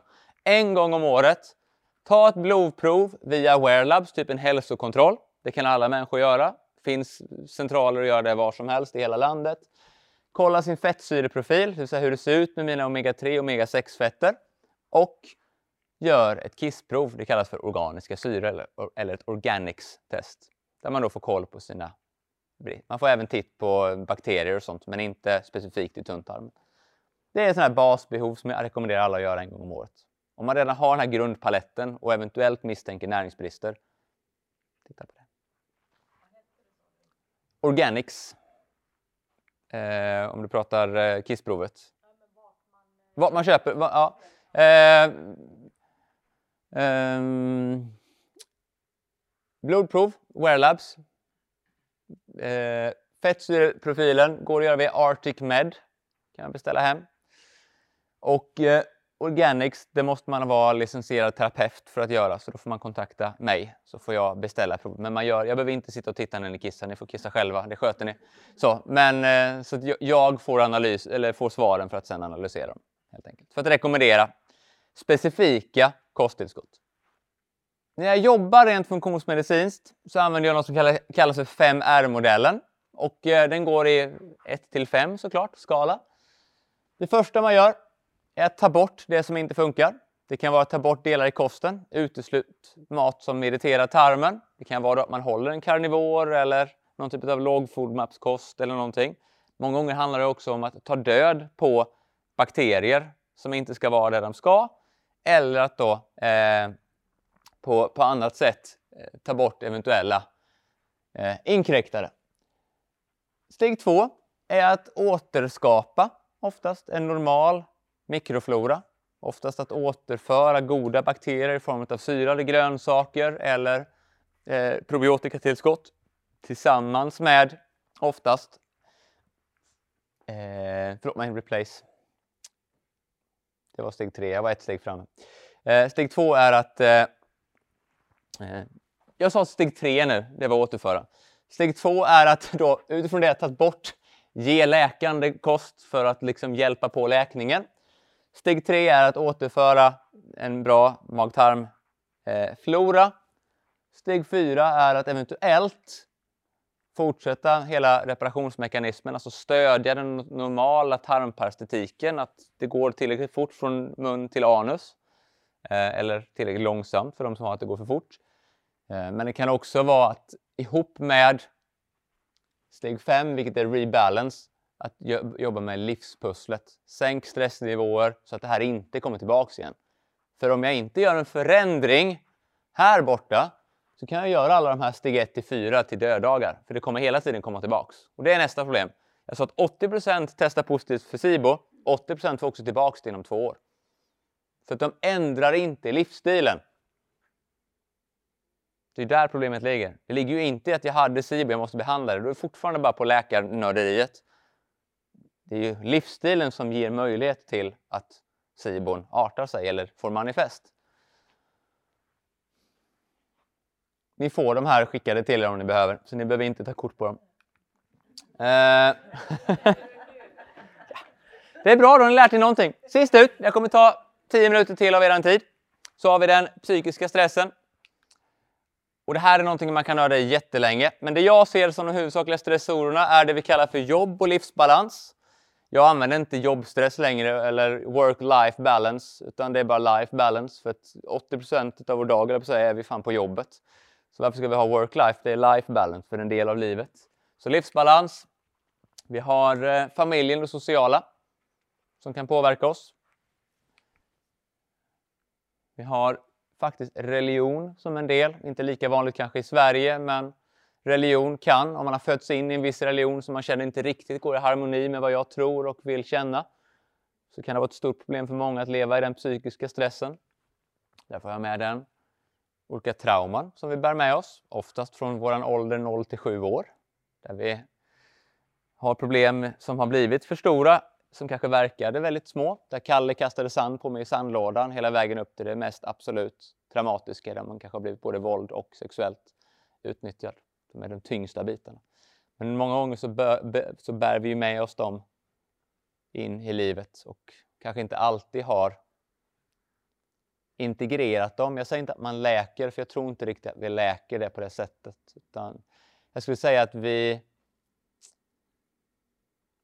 vi lär oss som vuxna att vara bättre föräldrar till vårt inre skadade barn och lär oss integrera det vi varit med om på ett bra sätt i det vuxna livet. Eh, kallas för inner child work, men det, där kan vi ha med oss det. Men det kan vara så lite som att jag fick sand på mig i sandlådan och uppfattade det som ett jättetrauma. Vi vet inte. Så digniteten av det är, har egentligen ingen betydelse. Och sist ut kan ju faktiskt vad jag äter skapa psykiskt problem. Så om jag har mag-tarmproblem så kommer de bakterierna jag har som inte ska vara där skicka upp saker upp till hjärnan som säger att det här funkar inte riktigt som det ska. Så många gånger när man har psykisk ohälsa som inte har att göra med jobb, familj, religion, trauma så kan det vara vad jag äter. Och det kallas för gut-brain connection. Så vad jag äter och stoppar i mig kommer ha en direkt effekt på, på mitt psyke. Livsstilscoachning, det har ni mött några eh, här under dagen. Det är vi alla och delvis är ni det redan till er själva, så ni är en egen coach. Men, men vi jobbar som livsstilscoacher. Det är det första man behöver hjälp med. Att någon coachar en genom livet, får en till att få den här livsbalansen, sömnen, maten, rytmen, glädjen. Det är fundamentet. Utöver det så jobbar jag mycket från hjärtat. För mig så är det just hjärtat där jag får den största effekten. Min psykologi och det jag har läst inom psykologi har en jungariansk bakgrund. Men jag har också läst genom något som heter HeartMath Institute som började 1990 egentligen, där man forskade på hjärtats effekt på vårt välmående. Och eh, det man har sett är att våra känslor sitter helt i vårt mänskliga hjärta. De har sitt manifest där. Det är nämligen så att det man, det man fann 1990 var att i hjärtat hittade man 40 000 plus minus några sensoriska eh, nerver, eller sensory neurites, brain-like neurons. Eh, helt oberoende från hjärtat. De har ingen connection på det sättet. De tänker själv, agerar själv, hanterar själv. Men de finns i hjärtat. Det man såg var att våra känslor, emotioner har manifestet i hjärtat. Och det är känslan som triggar tanken och beteendet. Och känslan är kopplad till vad jag har varit med om och min perception, hur jag ser världen. Så de flesta som går till en psykolog och får hjälp med sin hälsa jobbar från toppen och ner. Vilket är tankar och processer. Men det är känslan som vi vill åt. För det är känslan som styr våra tankar och våra ageranden. Så för att göra det så måste vi jobba lite mer från hjärtat och upp. Och det hittade då HearthMath när de studerar. Just nu studerar de eh, hjärtat på träden, hur mycket det interagerar med oss människor. som är ganska djupa i det de gör. Men deras forskning på mänskliga hjärtat är helt enastående. Eh, och det kallas för psy psykofysisk coachning. Och genom att jobba med hjärtat och att lära oss hantera och att ändra känslomässiga tillstånd Genom medveten andning så ändrar vi också vår psykologiska och fysiologiska balans. Och det är en kanske av de verktyg som jag ser störst effekt på människor som jag möter i det vardagliga livet.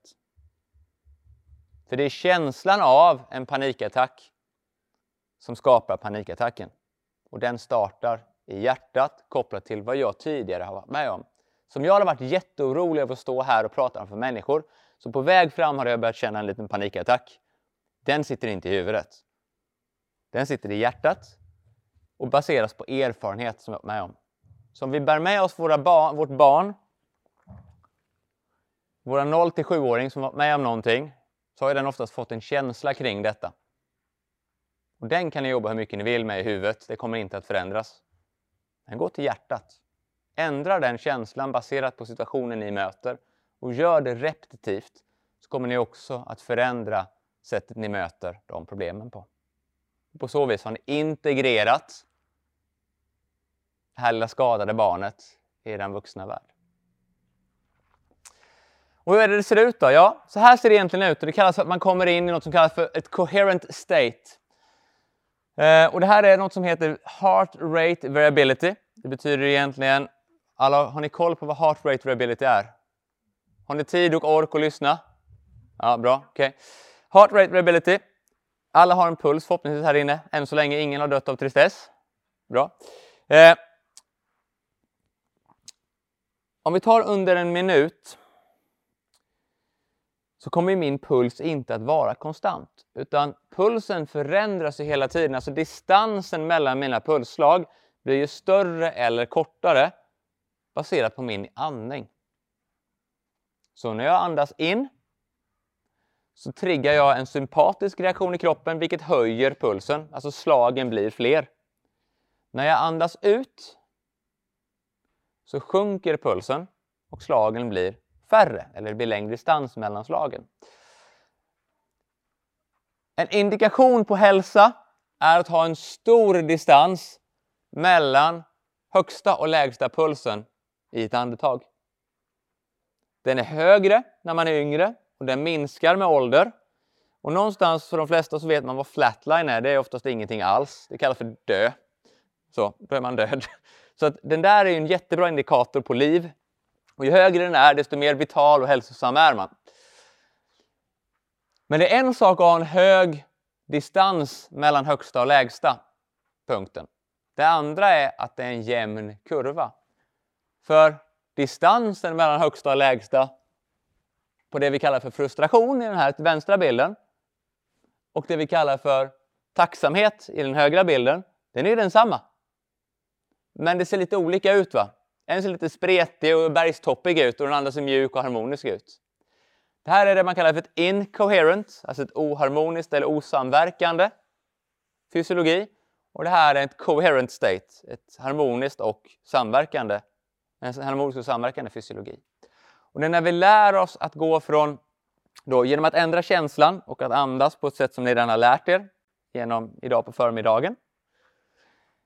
Eh, genom att byta känslan från frustration, ilska, eh, skuld, skam, rädsla till tacksamhet, kärlek, uppskattning så kommer ni att gå från att då ha den här spretiga bergstoppen till den här mjuka, mer samspelande eh, eh, andningscykeln.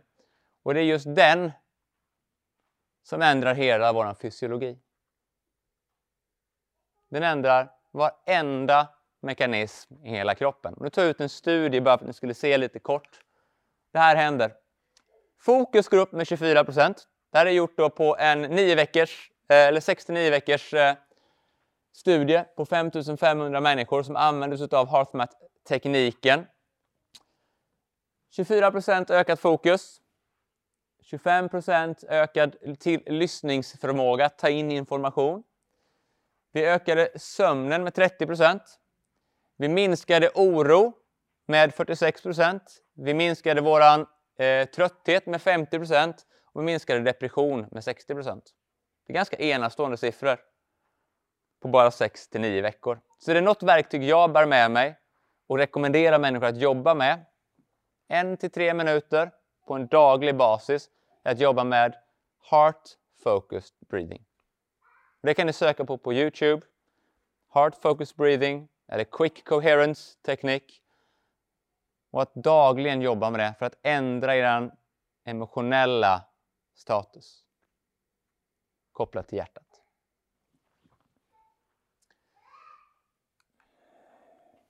Sen kan man jobba med sånt här kul också och det här älskar jag. Det här tycker jag är helt fantastiskt.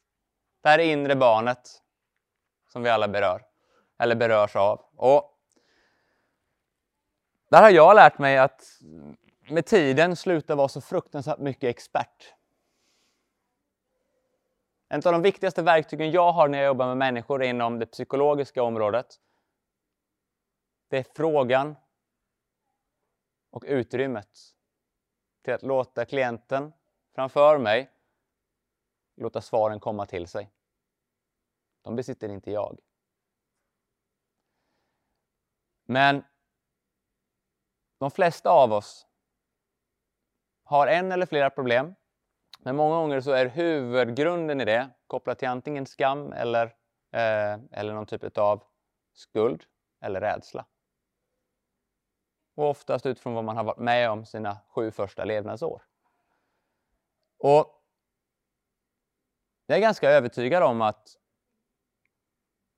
om ni hade ställt er som en förälder till er själva, till ert treåriga jag och försökt hjälpa den personen så hade ni pratat på ett annorlunda sätt än hur, hur ni gör mot er själva i ert vuxna jag idag. Eller hur? Prata till er treåring lite mer ofta som ni hade gjort som en mogen förälder mot en treåring och inte så som vi gör till ett vuxna, vuxna jag på daglig basis. Där har ni en stor lösning till att integrera det ni har varit med om in till ert vuxna liv. Jag använder mina trauman på ett jättefint sätt. personligen ganska utstött, ganska mobbad som barn upp till tonåring. Eh, jag var stolpe i fotbolls, på fotbollsrasterna, så vet ni ungefär, kan ni tänka er nivån. Eh, men det tänder en ganska stor eld hos mig, vilket, ju, som, vilket gör att jag älskar att stå här idag och få prata framför människor. För då får jag förmedla någonting och att hjälpa människor vidare. Så jag tror att en stor del av det är att jag har integrerat det jag var med om till att förmedla någonting idag. Och det jag vill skicka med er innan vi slutar, för min del, är våga gå för det. Våra egna blockeringar och rädslor är det som begränsar oss och stänger av oss från att förverkliga vår fulla potential. Stort tack för mig!